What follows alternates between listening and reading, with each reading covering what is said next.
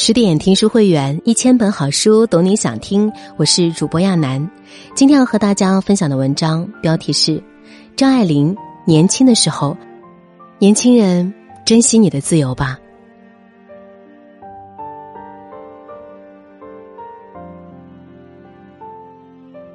一九四四年，二十四岁的张爱玲出版小说集《传奇》，这是她为上海人写的香港传奇。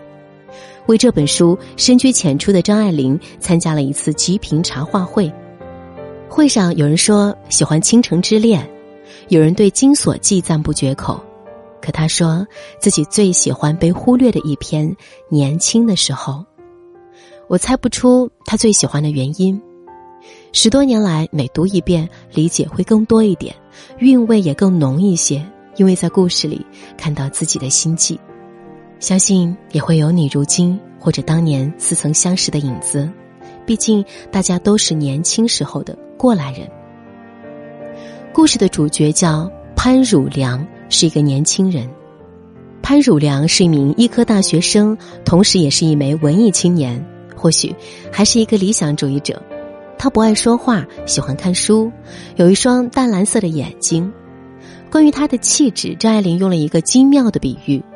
石子的青色，成霜上的人影的青色。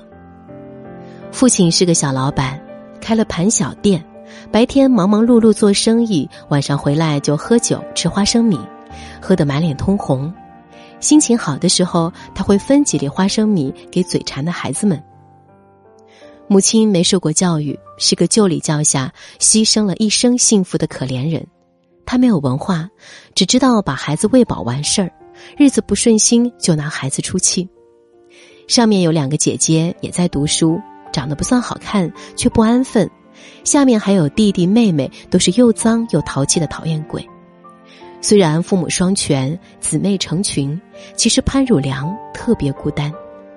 家人闲坐，灯火可亲，这种温馨且寻常的场景，并非人人都能拥有。不上不下，夹在中间。这种尴尬位置让潘汝良显得无足轻重，找不到存在感。家人不懂他，他对家人采取鄙夷与淡漠的态度。在原生家庭，潘汝良成为一个格格不入的人，一个孤零零的旁观者。这种处境的年轻人会拼命读书，因为他心存渴望，通过读书摆脱家庭，谋取想要的生活，创造自己喜欢的世界。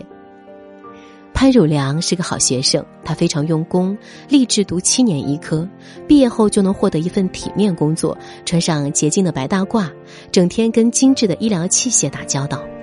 这份理想往大了说是救死扶伤、悬壶济世；往小了也是往潘汝良的真心说，那是他逃离庸俗家人与环境的最佳途径。他的那份心气，书上写的很明确。做医生的穿上了那件洁无纤尘的白外套，油炸花生下酒的父亲，听绍兴戏的母亲，庸脂俗粉的子子，全都无法近身了。胡兰成读过这篇小说后，觉得年轻时候的周作人好比书里的潘汝良，明朗健康，如同一朵白莲花。我们也可以反过来理解。潘汝良很像年轻时代的周作人，一个明达的人，追求理性的世界。存在、孤独、读书、理想，这不是所有年轻人的关键词吗？迷茫、求索、追逐、幻想，不也是青春时代的共同记忆吗？你看书时有没有小癖好？比如在书上圈圈画画，无意识的转笔，或者喝茶。潘汝良看书时喜欢画小人儿，像一个人脸的侧影，简单的一笔，他画了很多年。有一天，潘汝良和往常一样坐在学校休息室看书，只是无意一瞥，他看到一个女孩，她的侧脸竟与自己画了多年的侧影不谋而合。张爱玲曾对有人说：“缘是一种不可抗拒的力量，逃也逃不掉的。”他叫沁西亚，德国人，在洋行工作，兼职大学校长室的打字员，一个积极干练的女孩。她用笨拙的中文告诉潘汝良自己的一些个人情况，清清浅浅的言语，深深浓浓的吸引。潘汝良失眠了，他的身体辗转反侧，心思也在颠来倒去。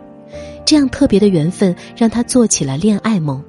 他幻想有清西亚参与的未来，他愿意和这个女孩子一起创造未来，建立有别于原生家庭的新家园。如果让读者，或者很多年后的潘汝良自己来看这件事，定会觉得幼稚而鲁莽。但换位思考，就能理解了。一个孤独的、从小缺乏关爱的年轻人，遇到投缘的、上进的异性，怎么不会升起爱与未来的美好幻想？谁的青春不是如此呢？内心有一个声音提醒他：一颗七年全力奋斗才能实现理想，半路谈情说爱然后结婚，实在不妥啊！潘汝良何尝不明白？冒失的婚姻会毁了自己的前途乃至整个人生，可是旺盛的荷尔蒙驱使他赴他的约。没有见光死，但潘汝良发现对方并非女神，没有幻想的那么好。她姿色平平，做事还有点邋遢，这让他略感反感。他俩用蹩脚的外语进行简单的交流，聊天中，潘汝良渐渐懂得了清晰啊。他生活在重组家庭，继父的薪水难以养活一家人，现实所逼，他的妹妹虽然还很小，已迫切的想嫁出去，而他自己同样如此。每个人都渴望被懂得，有时候，一旦懂了，梦就醒了。书上写道，他知道他爱的不是清晰呀，他是为了恋爱而恋爱。年轻的时候，正是做梦的季节，懵懵懂懂，朦朦胧胧，哪里能轻易看清自己的心？就像潘汝良，一边为前途的重要而冷静谋划自己的未来，一边被恋爱的兴奋所诱惑，生出求婚的念头。一个人如果不够清醒，想法就会游移不定。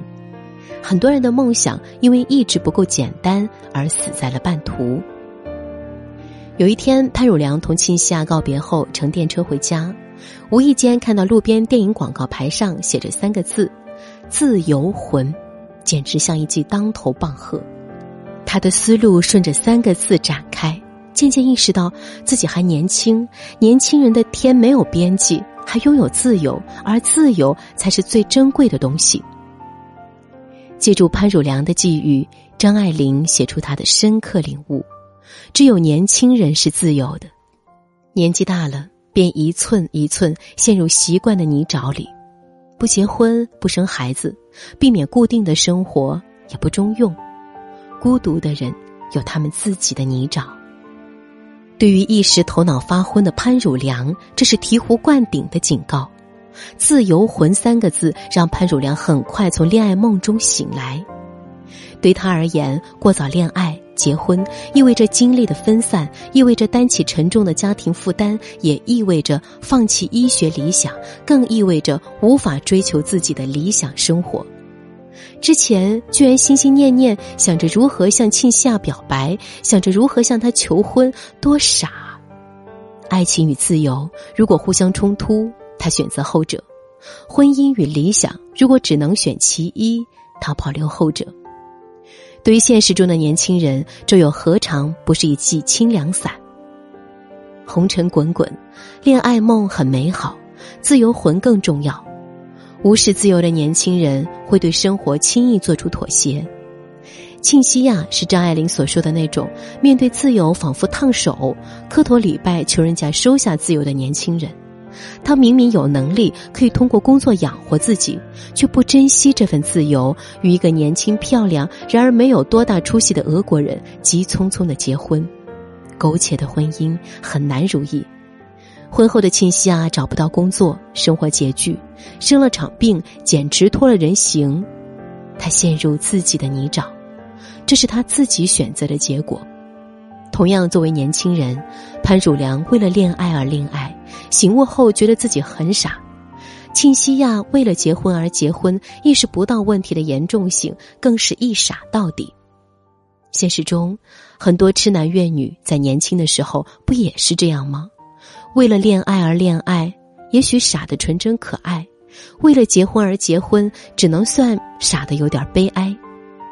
汝良从此不在书上画小人了，他的书现在总是很干净。这是小说最后一句话。一场梦做了很多年，一朝幻灭，虽然难免失落，却回到了清醒。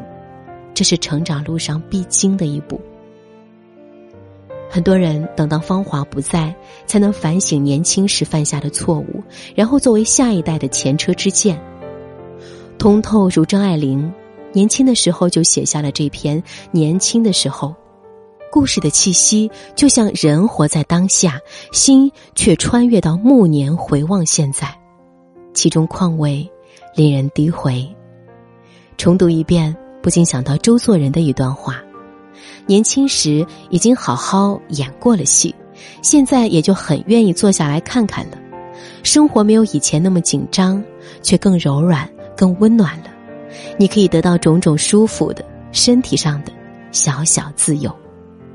成长的过程应该是身心的精进，也难免灵魂的疲懒，因为人性的懒惰，因为诱惑的腐蚀，也因为生活总有诸多无奈。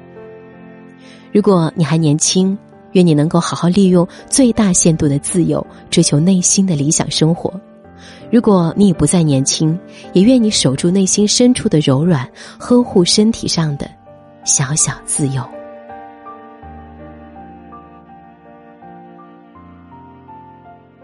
更多美文，请继续关注十点读书，也欢迎把我们推荐给你的朋友和家人，一起在阅读里成为更好的自己。我是亚楠，祝你晚安。